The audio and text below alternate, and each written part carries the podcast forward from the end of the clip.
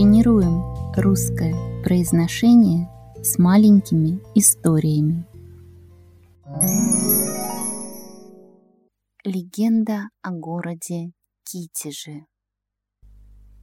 Город Китеж – это легендарный город-невидимка, который, согласно преданию, находится под водами озера Светлояр в центральной части России в Нижегородской области. Легенда гласит, что в начале XIII века великий князь Владимирский Георгий Всеволодович построил город Малый Китеж на реке Волге. Позже князь нашел красивое место на берегу озера Светлояр, где он решил построить город Большой Китеж. В 1238 году северо-восточная Русь была захвачена монголами под предводительством хана Батыя, основателя Золотой Орды. Когда хан Батый узнал о Большом Китеже, то приказал своей армии захватить город. Сначала монголы захватили Малый Китеж. Хан Батый приказал истязать пленных до тех пор, пока они не сдадут местонахождение Большого Китежа. И один из пленников рассказал о тайных тропах к озеру Светлояр.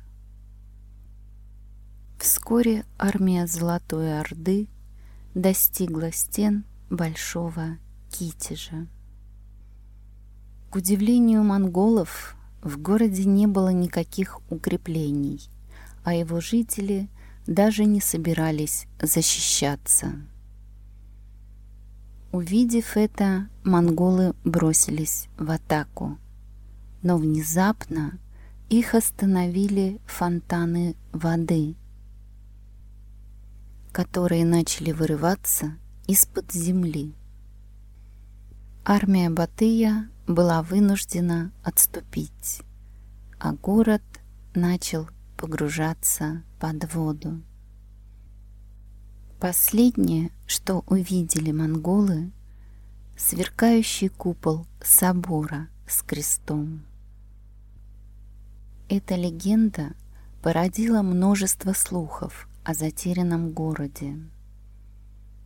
Говорят, что иногда в тихую погоду из-под воды озера Светлояр можно услышать звон колоколов, пение людей и даже увидеть здание на дне озера.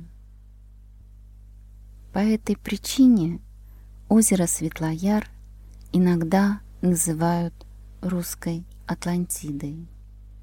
Thank you.